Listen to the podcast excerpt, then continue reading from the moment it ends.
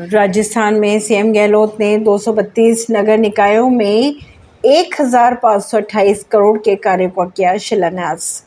राजस्थान के मुख्यमंत्री अशोक गहलोत ने शनिवार को वीडियो कॉन्फ्रेंसिंग के ज़रिए 32 जिलों के 232 नगर निकायों में एक हज़ार सौ करोड़ के विकास कार्यों का शिलान्यास किया। सीएम केजरीवाल ने कहा, बाढ़ में पानी में तैरने व सेल्फी लेने न उतरे लोग, खतरा भी टला नहीं। दिल्ली के मुख्यमंत्री अरविंद केजरीवाल ने लोगों से बाढ़ के पानी में ना तो तैरने व उसके आसपास सेल्फी लेने की हिदायत दी है लोगों को। उन्होंने ये भी कहा कि जानलेवा साबित हो सकता है। बाढ़ की अगर बात की जाए तो भी खतरा टला नहीं है। पानी कभी भी बढ़ सकता है।